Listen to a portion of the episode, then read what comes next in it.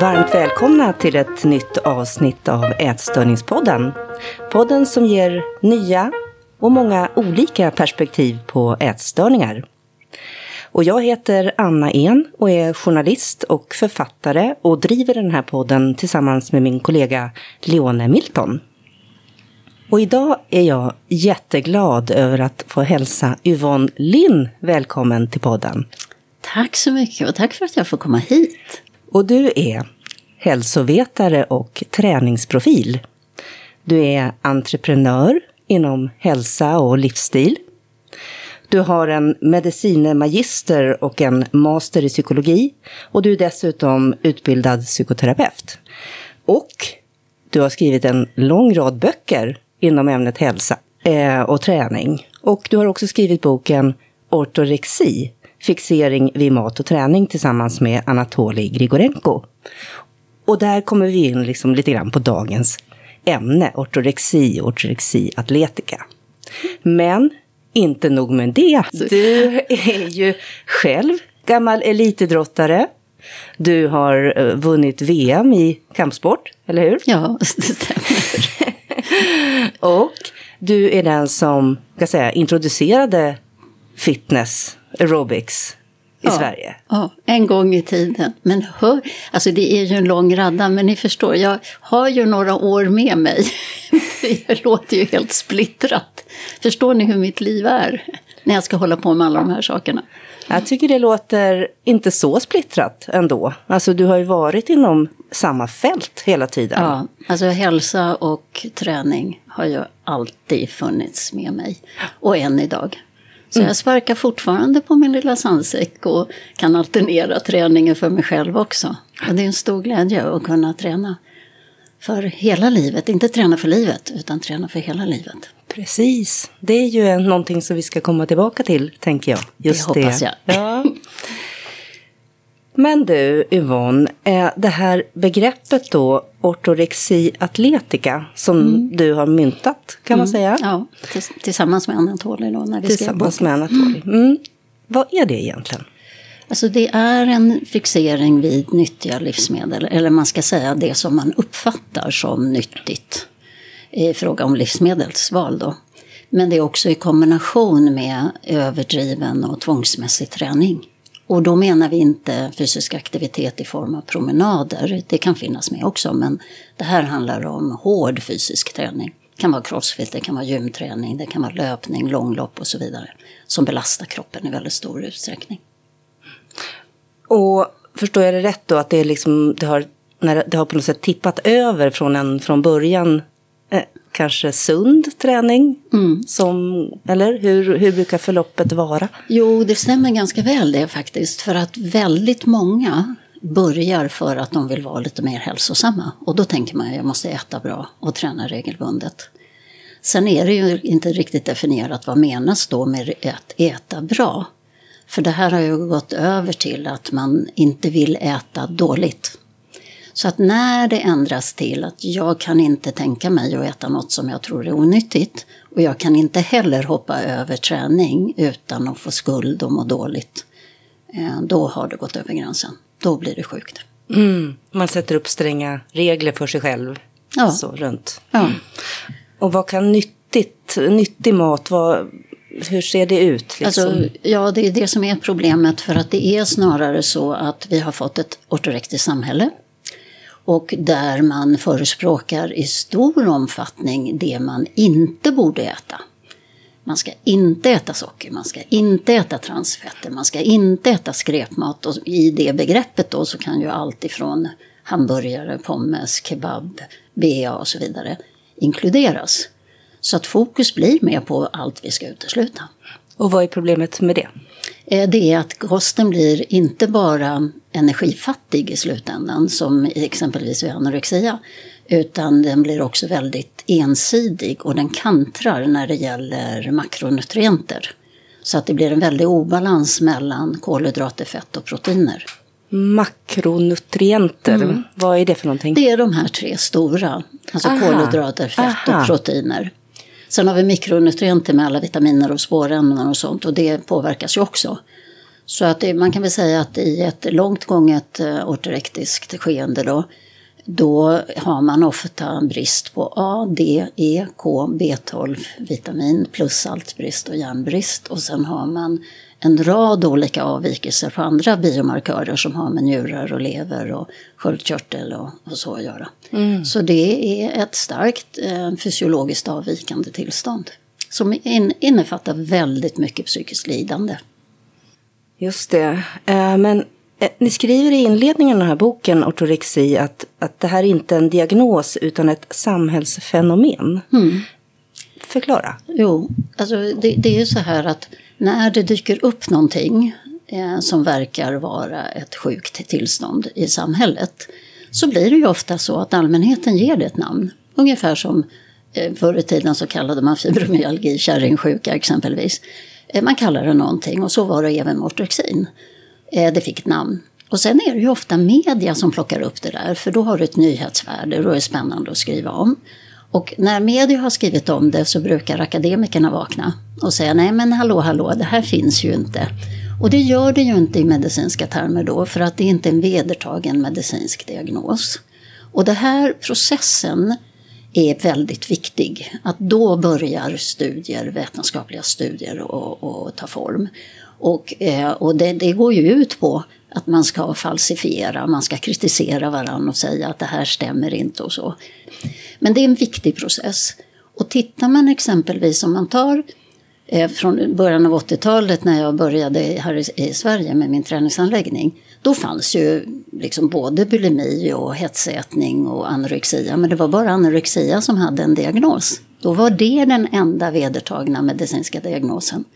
Och bulimi fick ju en egen diagnos i mitten av 90-talet och då hade jag haft kontakt med det där i 15 år. Så att, eh, och det fanns andra som stod på barrikaderna då. Eh, paret Glant exempelvis kämpade mm. mycket för att få en, en liksom, diagnos på bulimi. Då. Och hetsätning fick ju sin diagnos 2013 och det är inte särskilt länge sedan. Nej. Mm. Så att, eh, jag får ju ofta frågan, när tror du att ortorexi får en egen diagnos? Eh, och ja, minst tio år till. Men det är upp till oss som forskar då eh, att titta på liksom, vad är då skillnaderna mellan andra ätstörningar och ortorexi och andra eh, så att säga, träningsstörningar och ortorexi atletika. Då. Och vad är de då? Om vi, om... Och jag tycker att det finns väldigt många skillnader. Det finns överlappningar och likheter. Men om också vi börjar stora... med ätstörningen då, alltså ja. skillnaden. Alltså ätstörningen, UNS lämnar jag åt sidan eftersom det kan innehålla så väldigt mycket. I princip alla avarter som inte passar in i hetsätning, bulimi och anorexia. Men om man tittar på anorexia, det som förenar kan ju vara svält. Alltså att man ligger för lågt i energiintag och hamnar på negativ energibalans. Så det är ju en likhet. Däremot den här snedvridningen utav kosten som är inom ortorexi som är väldigt specifik. Den stämmer ju inte överens med anorexia. Sen är det ju också så, om man tittar på kriterierna för anorexi, att eh, man är rädd för att gå upp i vikt. Ja, men det är inte så säkert att det är så inom ortorexi. Eh, framförallt inte när det gäller männen. De vill ju gå upp i vikt. Utan här handlar det ju om att man vill ha en muskulös hård, rippad kropp, men lågt underhudsfett. Men det som du säger, det, finns överlappningar, finns det en gränszon, en gråzon när det är svårt att skilja det ena från det andra, anser du? Eller? Ja, alltså det är väl bara att titta i DSM-5, om man säger, det är ju manualen för diagnostisering från eh, amerikanska psykiatriförbundet. Tittar man där på eh, hur många olika typer av ätstörningar det finns idag så är det ju bara huller om buller och det är extremt rörigt. Eh, så att där behöver man göra mer faktiskt för att komma till bukt med vad ska det vara för kriterier för vanliga ätstörningar. Just det. Och vi tycker ju liksom att vi som jobbar med ortorexiatletika varje dag tycker ju att eh, det är inte riktigt korrekt att lägga in ortorexiatletika under ätstörningar. För, för, att det har så många fysiologiska komponenter. Så att det, är, det handlar inte bara om psykiatri. Och skillnaden, du sa ortorexi och hård träning, eller vad mm. var det du tryckte det där? Alltså om man tittar på, nu blir det ju generaliserande då, ja. med, med eh, den klassiska anorexian. Och där vill man ju ofta bli liten. Och då ska man bränna kalorier och det gör man ju bäst genom att man promenerar väldigt mycket. Och, och det blir en, en negativ energibalans utav det. Och skillnaden blir ju då med ortorexia atletica att där finns det liksom också prestationskrav på ett annat sätt. Det är prestationskrav, inte bara att jag ska framstå som en väldigt hälsosam person, utan jag ska prestera, jag ska vara stark, jag ska vara uthållig. Jag liksom, det, det ligger ingrott i det kan man säga. Men det finns en, en... Det som är det sjukliga i det är ju att jag vill ha lågt underutsväs och stor muskelmassa. Ah. Vilket gör att fettprocenterna blir extremt låga. Mm. Så att, och därför så tränar man mycket hårdare. Och självklart är det så att man tränar ju också hårt. Man vill träna till utmattning många gånger. Och det är ju på grund utav att det är klart att då gör jag med väldigt många kalorier. Så där finns det ju en likhet. Eh, men det handlar också om image. Mm -hmm. Hur då? Att, ja, om, om, om jag inte tränar tills jag nästan stupar, då har jag ju... Alltså man ska kötta och man ska ha pannben och så vidare. Man ska visa att man är väldigt tuff. Och det här blir ju en enorm kontrast för mig som, som kommer från elitidrotten. Och när man tittar på vad har vi för inställning till träning. Mm -hmm, och så, det är intressant, hur då menar du? Nej, alltså i, i idrotten då är vi prestationsinriktade. Eh, och där är det så, vi vill eh, springa snabbare och hoppa högre och så vidare. Eh, men där har vi ju också tävling som ett moment. Och tävlingarna sätter ju reglerna så att det handlar ju om att träna för att kunna prestera bra i tävlingssammanhang. Men det handlar ju också om att vi kanske har en mycket större förståelse för att man måste äta mycket och man måste äta varierat och man måste ha återhämtning. Återhämtning handlar ju om att äta bra, sova bra, eh, avstå från träning, ha liksom en mental avspänning och naturligtvis en bra vätskebalans. Däremot när det gäller ortorexia atletica, eh, man äter ju inte bra. Man äter ju i slutändan för lite. Eller säg så här, man, man kanske äter tillräckligt men man gör, man gör ju av med så otroligt mycket i sin träning så man hamnar ändå på energiobalans då, ett underskott. Och sen den här kantringen då, att man inte får balans mellan alla nutrienter och näringsämnen som ska balanseras. Så det är maten, så man äter som en kratta med andra ord. När det gäller vätska så är man ofta övervätskad. Eh, man dricker ganska mycket och eh, man äter mycket, som är in, alltså mycket mat som innehåller mycket vatten, sallader och frukt och så vidare. Och det här gör då att man kan få dåliga saltkoncentrationer. Sen har vi det här med sömnen. Nej, man sover inte för att man har högt kortisol och det är ett vakenhetshormon så att man vaknar ofta och man sover kortare och kortare tid. Vilket är naturligtvis ingen bra återhämtning. Och sen har vi det här med mental återhämtning då. Ja, man har ju ångest så att man får ju faktiskt aldrig vila. Och man har mycket tvångsmässiga tankar också så att hjärnan är igång hela tiden. Och sen är det att avstå från träningen och det finns inte en chans. Man kan inte hoppa över en enda träning utan att känna väldig ångest och skuld. Mm. Och är det någonting som ökar liksom hela tiden, att man får mer och mer ju längre in i det här man hamnar? Ja, det eskalerar. Det eskalerar. Ja, mm. och det finns ju fysiologiska orsaker till det, varför det gör det. Och, och man kan säga att kort sagt i tränings, med träningsterminologi då, så ökar frekvensen, durationen och intensiteten. Så det blir hårdare, oftare och längre. Och det är ju så att det kanske började med att man tränade två, tre gånger i veckan kanske. Och så slutar det med att man tränar två, tre gånger om dagen. Och då kan man inte fortsätta med sina studier, man kan inte fortsätta att arbeta. Och det här drabbar samhället hårt. Det här är ett, en lavin, en samhällslavin som kommer att kosta väldigt, väldigt mycket pengar. Alltså idag, på, på kliniken då där jag jobbar, där har vi från 12 till 59 år. Och det är ungefär fördelning, kanske 60 procent kanske, som är tjejer då, eller kvinnor. Och 40 procent som är pojkar och män. Mm. Berätta mer om det, om pojkarna och männen. Hur ser deras problembild ut? Ja, den ser likadan ut. Eh, den, det är som jag säger, att skillnaden mot anorexia då, att vilja bli liten, den finns ju inte. Och det gäller faktiskt kvinnor också med ortorexia atletica. Man vill bli muskulös, men man vill ha lågt underhudsfett. Och det som kanske skiljer, vi har ju skillnader så att säga eh, ändå, biologiska skillnader. Och där kan man ju se då att eh, det vanliga är ju som alla känner till också att östrogen går ju ner för kvinnor och det betyder att då får man ju inte heller någon menstruation. Men det det talas lite mindre om är ju att testosteronet går ju också ner i botten för männen. Och båda de här komplikationerna gör att man blir ju mer eller mindre, vad ska jag säga, eh, alltså sexlusten försvinner och man är inte så mycket för intimitet. Mm. Och det här blir ju naturligtvis ett problem om man lever i en relation.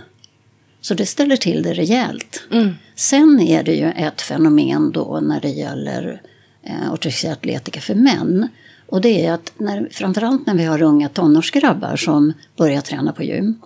Och så är man lite sugrörsformad när man kommer in. Och så ser man de här killarna som är muskulösa och har det här pannbenet att kötta på.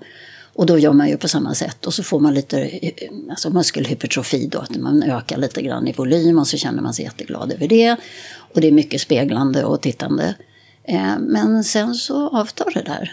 Att det fungerar ju inte. På grund utav kombinationen då utav maten och träningen, det håller inte. Och bristen på återhämtning. Så att när det börjar hända och man märker att man stagnerar utvecklingen och jag ska också säga det att kunskapen i träningslära är inte så där glimrande alla gånger utan man lägger upp träning på ett sätt så att det är nästan bäddat för att man ska få det som kallas ackommodation då, att man inte utvecklas. Okay. Mm. Men de blir ganska desperata och då mm. är de ett enkelt offer för anabola steroider och för testosteronintag. Då. Mm.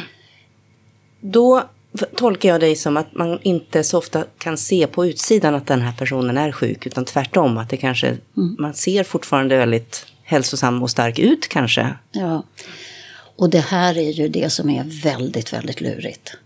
För att jag tror att om, om man ser en person som har anorexia så tror jag allmänhet eller läkare så är det klart att man misstänker att det här är anorexia för man ser så svältfödd ut. Man ser ju nästan döende ut. Och, och likadant om det gäller bulimi, det ser man ju inte heller på utsidan direkt. Om det inte är så att emaljen på tänder och så har förstörts och så, då kan man ju se det. Och man, ibland om man jobbar med det så kan man ju se den här vätskefyllda hyn. Och så. Det finns ju vissa tecken, men de är svåra att skönja. Däremot om man hör att det här är en person som räcker i sig maten och sen kräks, då förstår man ju att det här är sjukt. Men när det kommer en ung tjej eller kille som kliver in på en vårdcentral och säger att jag mår jättedåligt solbränd, välklädd, eh, idealkroppen, de här magrutorna som alla trånar efter. Eh, ja, men även en läkare, det är ju jättesvårt att se att här är det en, en sjuk person. Och där har vi ett problem. För att de ser ut som de här idealbilderna som samhället lyfter upp. Att så här ska man se ut. Man säger ju till och med att titta vad vältränad hon eller han är. Ja, men i idrottsvärlden, det kan du inte se ut. Vältränad är du när du presterar. Men det har blivit att man förändrar liksom orden då.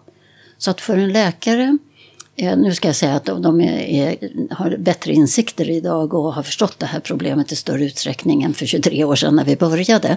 Men det är ändå svårt. För att man kommer ofta och, och pratar om sin ångest och sin depression.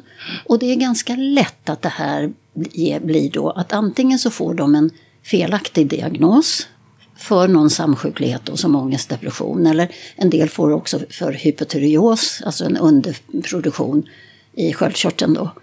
Ja, för att det har man ofta. Så att man, man så att säga, ser symptomen istället för att se hela orsaken mm. till det. Och då får man felaktig diagnos. Eller så är det så att man kanske kommer till en ätstörningsklinik och då kommer man oftast inte in. För att eh, i de flesta ätstörningskliniker använder BMI, Body Mass Index. Och eh, då har ju ortorektiker ett normalt BMI. Så att, eh, och det här är ju någonting då som vi ser, vi använder BODPOD. Och det är ju ett forskningsinstrument så att säga. Eh, och där kan man ju se då att många killar exempelvis som kommer in, eller män, eh, de kan ju ligga på 1% i fett. Mm. Fast de att ha ett normalt BMI. Och, och vad, är, vad är normalt fett då? Vad, ska, vad bör man ha för att vara normal? ja, man säger ju så här att, eh, eller det är faktiskt en bra fråga för att vi är så fixerade vid fetmaepidemin så att man pratar mer om den övre gränsen och aldrig om den undre gränsen. Så därför finns det ju gränsvärden som säger då att kvinnor ska ligga under 30 och män ska ligga under 20. Mm, men det finns ingen nej. lägre gräns? Aha, nej, nej titta i mm. Socialstyrelsens rekommendationer. Det är samma sak där. Borde Man, det finnas en sån? Ja, men det är ju självklart. Det är ju självklart. Alltså, alla vet som är inom medicin, vi vet dos och respons och vi kan det här med normalfördelning att överskott och underskott kan vara lika illa. Och i det här fallet så när det gäller Socialstyrelsen då så har man exempelvis för fysisk aktivitet och så har man minimikrav. Men det finns inga gränser för maximalt. När går det överstyr? Nej. Och, och det här är självklart ett tillkortakommande. Ja, det här tycker jag är jätteintressant. För jag tycker också att det saknas en, en diskussion, en kritisk diskussion runt träning. Mm. Eh, på, och, och liksom det här som vi pratar om här, att det är hela tiden prat om att vi ska göra mer. Ja. och många kanske behöver göra mer, det är så, men det gäller inte alla. Nej, det gäller inte alla. Och, och det, det, gäller även metodik, om vi tittar på hälsopsykologi exempelvis, eller andra liksom behandlingsinriktningar och ansatser, så handlar det väldigt mycket om fetma. Och det har ju blivit ett samhällsfenomen som sagt. Mm. Att det är det vi pratar om. Och det lyser igenom. Ortorektiska kan man säga eh, uttryck lyser igenom om man tittar på skolans läroplaner, om man tittar på hur man, skolsköterskorna jobbar exempelvis vid hälsomätningar. Vad är det man säger? Vad säger barnmorskorna idag? Eh, som hur de inte menar du då ortorektiska uttryck? Det finns många sådana exempel på barnmorskor som säger att det är bra att föda små barn. Mm. Jaha, varför då? När det gäller skolsköterskor, man tittar på liksom den här kurvan. Man är väldigt, eh, liksom, man är ju ålagd idag att ta upp det här. Så att man talar ju om då att nu ligger du i risk här för övervikt. Eh, och det påverkar framförallt barn i grundskolan väldigt illa. Eh, man går utanför och, och jämför med andra och olika siffror och så vidare. Och där tycker vi att man sår ett frö till ätstörningar. Mm. Inte bara till ortorexiatletika utan till alla ätstörningar. För att man har så mycket fokus på att akta dig för att bli fet. Och det här är ju eh, också en grund i ortorexiatletika. Att eh, när, det, när överviktiga personer blir så stigmatiserade som vi ser i samhället idag.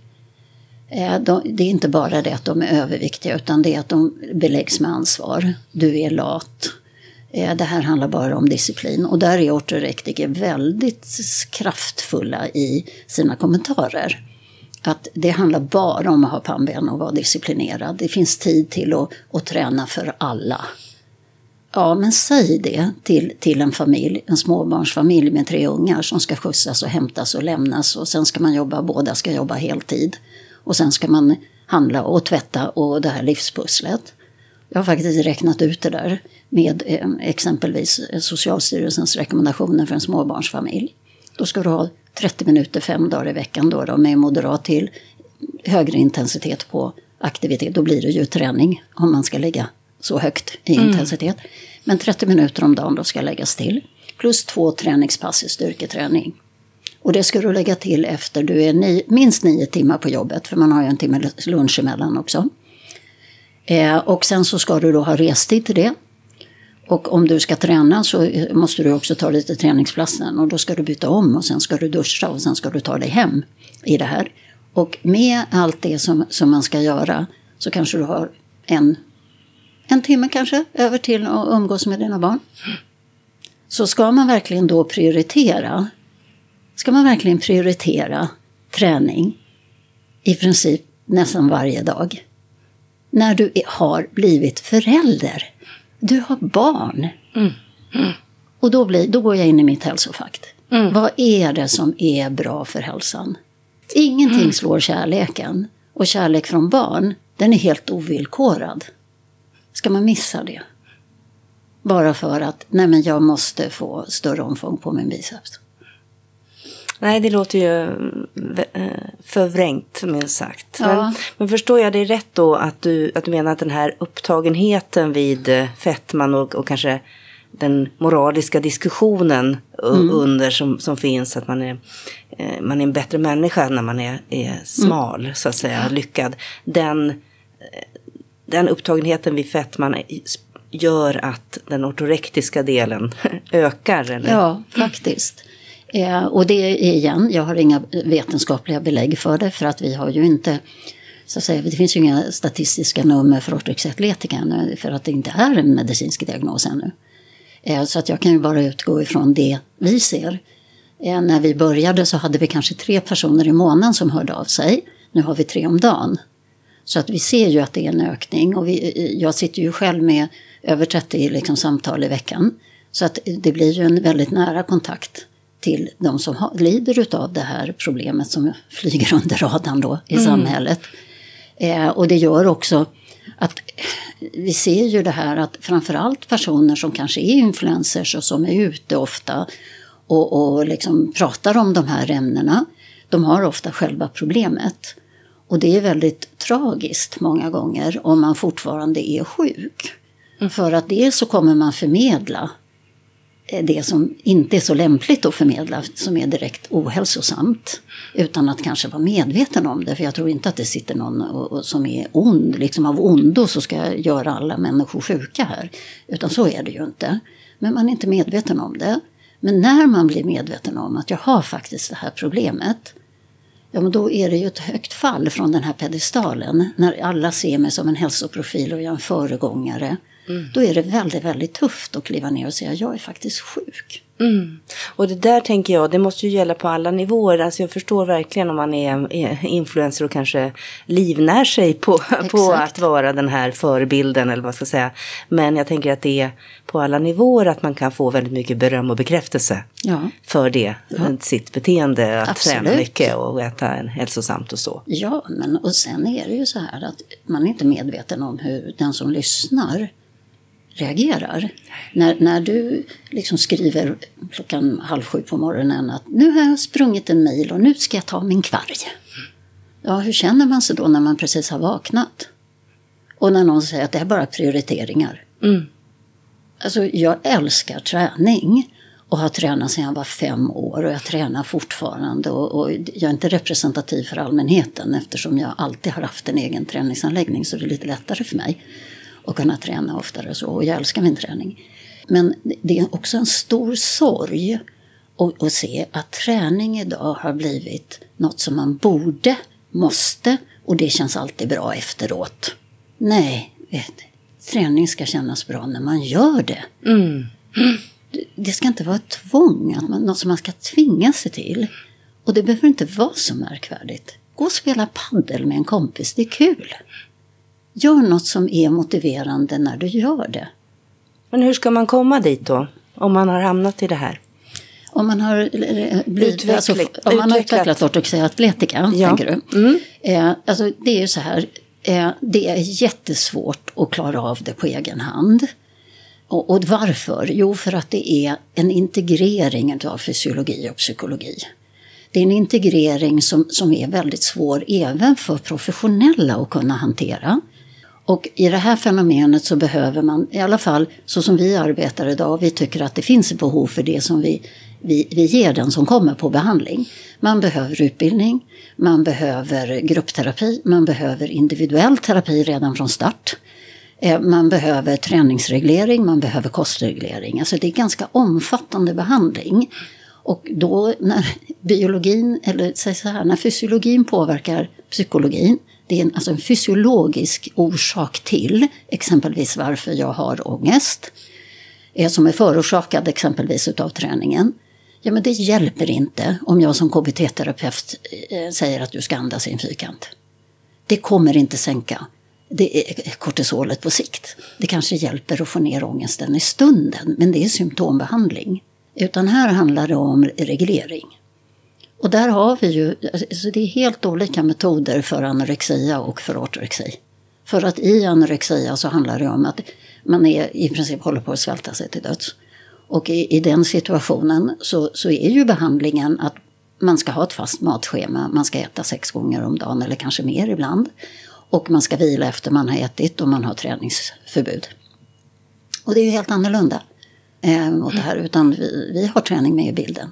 Mitt intryck är att Eh, det här med träning adresseras ändå mer och mer i den traditionella ätstörningsbehandlingen. Mm. Va, vad säger du om det? Är det, är det bra? Eh, ja, om man vet vad träning är. Okej, okay. så är det ju bra. Utveckla.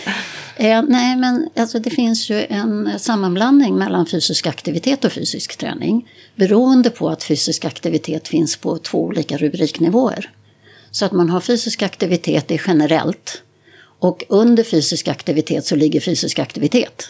Vilket är allt som är pulsförhöjande och det kan vi mäta i kaloriförbrukning. Men sen finns det också fysisk träning och det mäter man inte i kaloriförbrukning.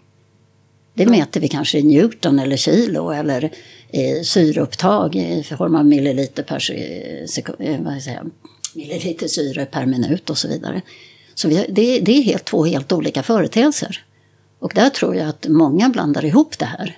För att, eh, och sen är det ju då att eh, det blir, finns ju överlappningar för att många med anorexia eh, promenerar ju som sagt, då är det en fysisk aktivitet. Men sen gör man ju sina situps, armhävningar och knäböj och så hemma i sitt rum. Och, och, det är klart att då blir det ju någon form av tränings... Alltså det är i alla fall, det är bättre på engelska att säga exercise. För, för eh, det är ju övningar. Eh, och det är något annat än träning. Träning är per definition en organiserad process som är regelbunden och i syfte att förbättra någon fysisk kapacitet. Mm. Och det är inte det jag ser många gånger i ätstörningsvärlden när man pratar om att ja, men de tränar också. Men bara så att jag verkligen ska förstå här då. De, mm. de du möter här som eh, när du erbjuder din behandling som har ortorexi atletica. Rör inte de sig också tvångsmässigt utanför gymmet? Alltså om du tänker att promenera och så? Ja. Jo men det kan de absolut göra. Eh, men det brukar vara i ett långt gånget skede när man blir katabol. Alltså när muskelmassan till slut bara bryts ner. Då ser man ju också anorektisk ut. Och då orkar man till slut inte träna på det sätt som man har gjort tidigare. Men eh, det är ju också vanligt att de som har ortorexia atletica innan dess så eh, havererar andra delar i systemet i den mänskliga kroppen. Och det kan handla om att man får stressfrakturer eller faktiskt riktiga frakturer också. Och att eh, man kollapsar så att säga eh, när man är ute och springer och så vidare. Så att eh, det kan bli ett ofrivilligt träningsstopp för många med atletika och då är det en krisreaktion. Om man ja, säger, de vad händer som då? Alltså de som, eh, av de som inte överlever atletika idag så är, är det, det är den största riskfaktorn. Att då tar man faktiskt livet av sig. Så att det här med träningsstopp är väldigt känsligt för den med atletika. Men du säger att det här är väldigt svårbehandlat. Går det ändå att bli fri? Det går att bli 100% fri. Härligt att höra. Ja, det är så viktigt liksom, att förstå det här. Så här att, eh, det finns ju säkert möjligheter inom ätstörningsvården också att kunna behandla till 100% om man bara fick resurserna. Svensk sjukvård har inte resurser idag. Vi behandlar inte till 100%. Och det är ett problem. Mm. Och vi skulle önska att det var bättre än så. Men, men vi har vi, vi, har ju eh, så att säga på sociala medier, vi har en, en plattform eh, där de som är friska ligger kvar och också hjälper till att peppa dem mm. som, som så att säga går under behandling. Och det är också för bevis att det går. Just det. Och frisk här, då kan man fortfarande träna? För jag antar att det är de som kommer hit vill vill vara friska och tränande? Nej, det är inte så säkert. Nej. Utan det kan mycket väl vara så här att man, när man är frisk, känner att nej, men jag har ingen lust att träna något mer. Alltså man har ju tränat i fullskalig ångest, man har haft det som ett tvång. Eh, och man, alltså vi har ju de som har varit sjuka kanske i 25 år. Och hur mycket tid har gått förlorad? Hur mycket har man försakat? Man har inte kunnat resa, man har inte kunnat gå på restaurang, man har inte kunnat gå på fester, man kanske inte har någon relation. Man har förlorat mycket av det som är så väsentligt i livet. Och när man då blir frisk, då är det kanske det man vill göra i första hand. Och det är helt upp till den som blir frisk. Och, och, och vi ger inga pekpinnar att du måste bli motionär. Eller, samma sak, vi har ju liksom tre spår. Allmänheten kommer in ofta via sociala medier och sen är det ju från fitnessindustrin är det väldigt många mm. som blir drabbade. Och sen har vi nu tyvärr också från idrottsrörelsen. Jag tror vi har från alla sporter numera. Det spelar ingen roll om det är skidor eller det är simning eller det är fotboll. Eller, vi har väldigt många från fotboll och handboll och innebandy och så vidare. Både tjejer och killar som drabbas av det här. Och är det som så att man kommer exempelvis en del som kommer från riksgymnasium eh, då för idrott och så. Och, och, när de kommer hit, eller kommer, de är fortfarande i, liksom i, i elitidrotten men, men de åker ut liksom för de orkar inte. Då är ju vårt mål att få dem tillbaka till elitidrotten. Och därför är det så att alla som jobbar med mig, vi kommer från elitidrotten. Så vi kan ta dem tillbaks dit. Sen finns det de som då från elitidrott liksom har tappat den möjligheten. Och, och det är tyvärr också ofta de som är talanger. Man flyttas upp en division för att man är en talang. Man blir liksom den yngsta i den grupp man flyttar upp till. Och sen så ökar ju träningsmängden radikalt. Och det är väldigt lätt att halka snett. Mm. Och när man då känner att Nej, men jag kan inte prestera. Jag får ångest, inte bara för tävling utan även för träningen. För att jag orkar inte för jag är så fysiologiskt nedsatt. Och vilket inte syns på utsidan. Och då börjar man, och också en, en annan ingångsport då för dem är också när man börjar komplettera med gymträning. För att det, det sprids ganska mycket ortorektiska budskap inom gymmen, tyvärr idag. Mm. Med sorg säger jag det. Mm. Ja, men det, det, är faktiskt så det är. Mm. Och därför ändras det från att träna för prestation till att träna för att se ut på ett visst sätt. Mm. Och då går det ut för. Det här, det här tycker jag är otroligt intressant och något som jag tänkte vi skulle komma in på nu. Nämligen du med din långa erfarenhet av den här världen. Mm. eh, och vad du har sett under de här är det 40 åren du har varit eh, typ. Eh, och, och, arbetat med de här frågorna, eller i, mm. ett, i, en, i den här terrängen skulle man kunna säga. Ja. Eh, och hur du, vad du har lärt och sett under de här åren. Mm. Så jag tänker om vi backar tillbaka lite först. Hur, hur, och berätta hur det var när du liksom själv var elitidrottare på, eh, på högsta nivå och du sen mm, mötte ju Jane Fonda vet jag. Kan du berätta mm. lite grann hur det var när du kom in i den mm. världen? Ja, absolut. Det var mitt livs största kulturchock skulle jag vilja säga. För att jag, eh, jag var ju väldigt mycket i Taiwan framför allt. Så att, eh, och där hade jag en tränare och eh, jag var ju där i längre perioder och åkte i princip fram och tillbaka också. Sen hade jag både ryska och svenska tränare här hem på hemmaplan.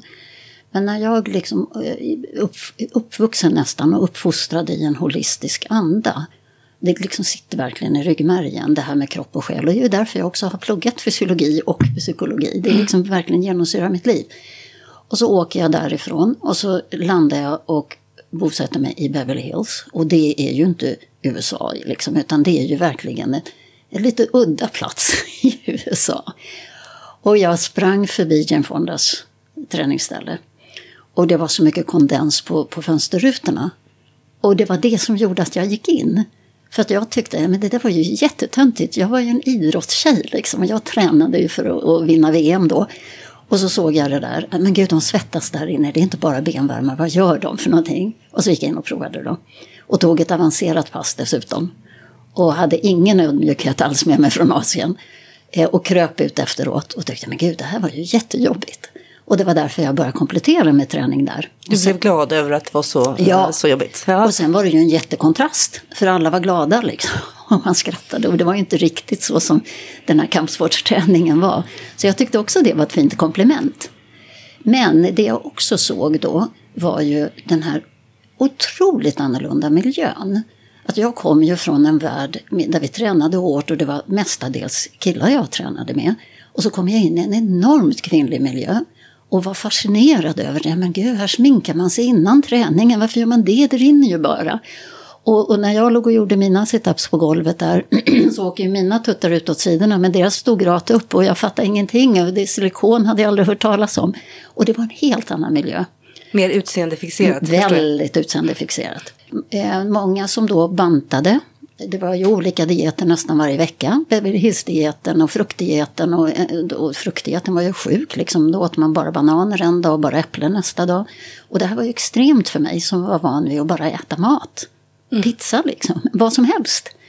Men så var det i alla fall. Och, tjejerna... Men du, och du reagerade på det här? Det, jag det tycker jag är väldigt intressant. Eh, så, att du såg ja. att det var... Det här var inte friskt. Och man kallade det, då kallade man ju inte health clubs ännu.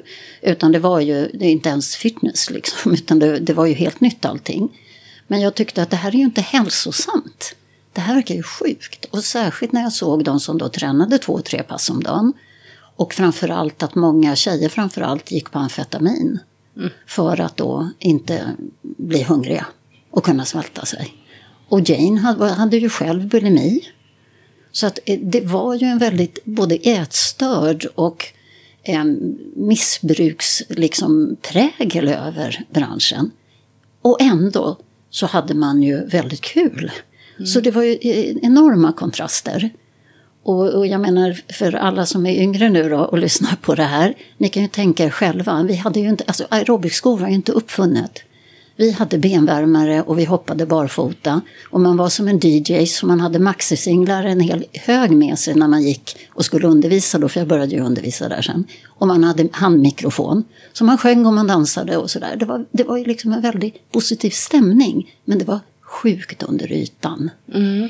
Och jag kom ju ifrån det här som jag sa då, liksom mitt motto att då träna för hela livet. För att jag hade en tränare som hopp, liksom han gjorde rundata och hoppade ner i spagat när han var, var liksom pensionär och jag kände att så där vill jag kunna.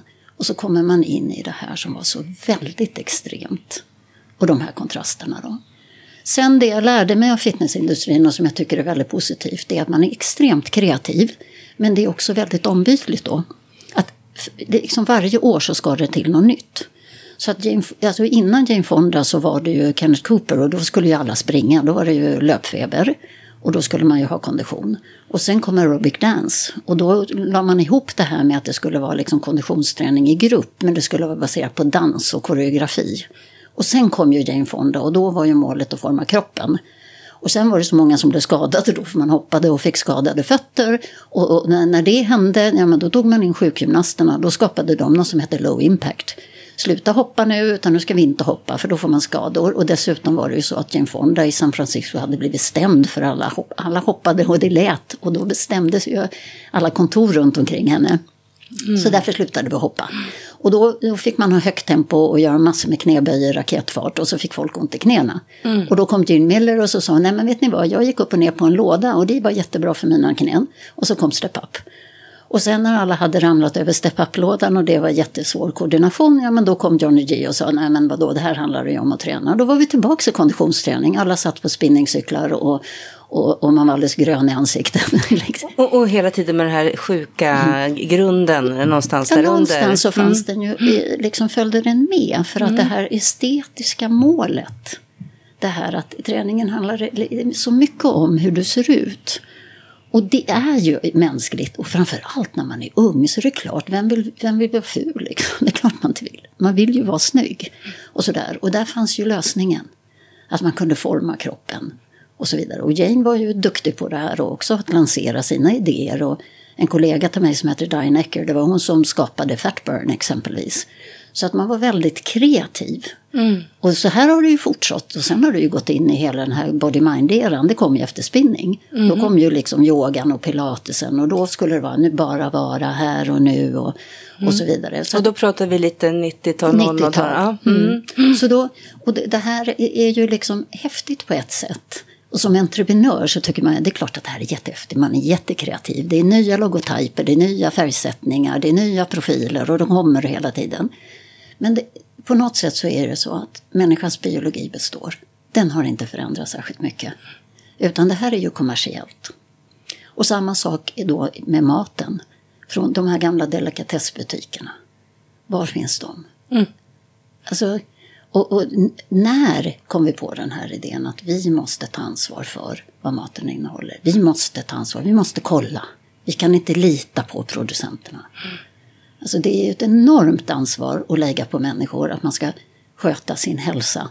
Och både vara kunnig med kosten och med träningen och allt det som hör där till. Upplever du liksom att det är pedagogiskt svårt det här? För du har ju hållit på och är intresserad av, av liksom fitness och, och beskriver det här att du själv ju var del av det där. Mm. Och ser ju nu då så också, du ser verkligen mörkret och baksidorna. Mm.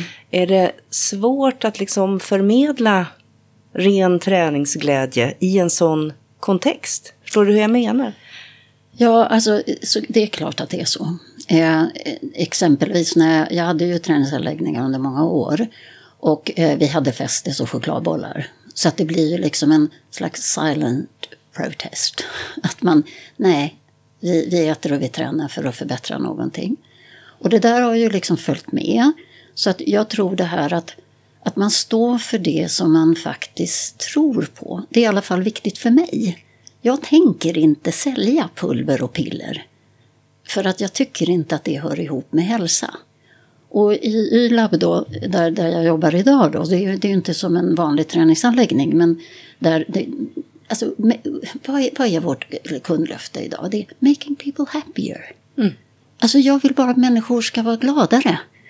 Och det tycker jag absolut att vi kan förmedla.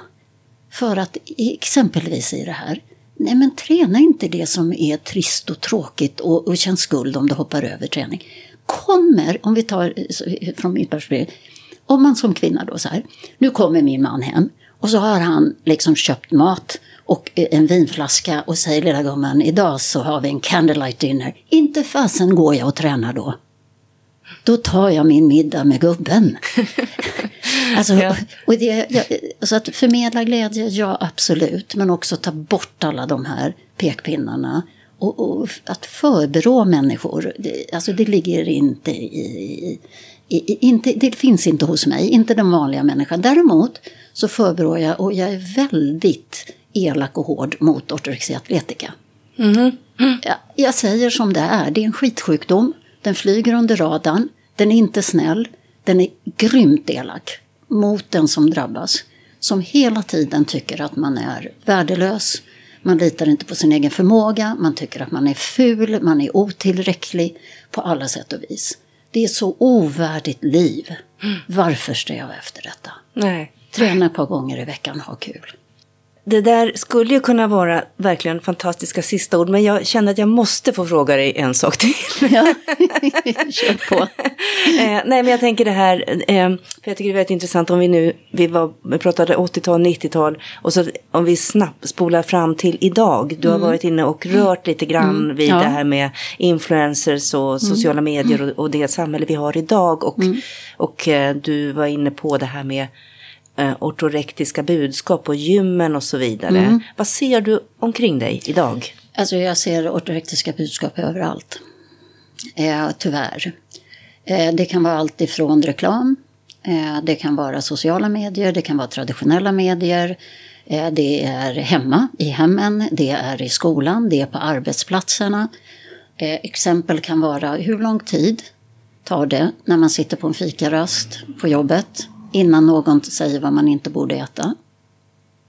Hur lång tid tar det innan någon säger, eh, exempelvis någon har bakat sockerkaka säger vi, eh, och så är det någon som inte äter, då får de veta vad ståndaktig du är. Eh, kanske borde personen säga, vet du vad?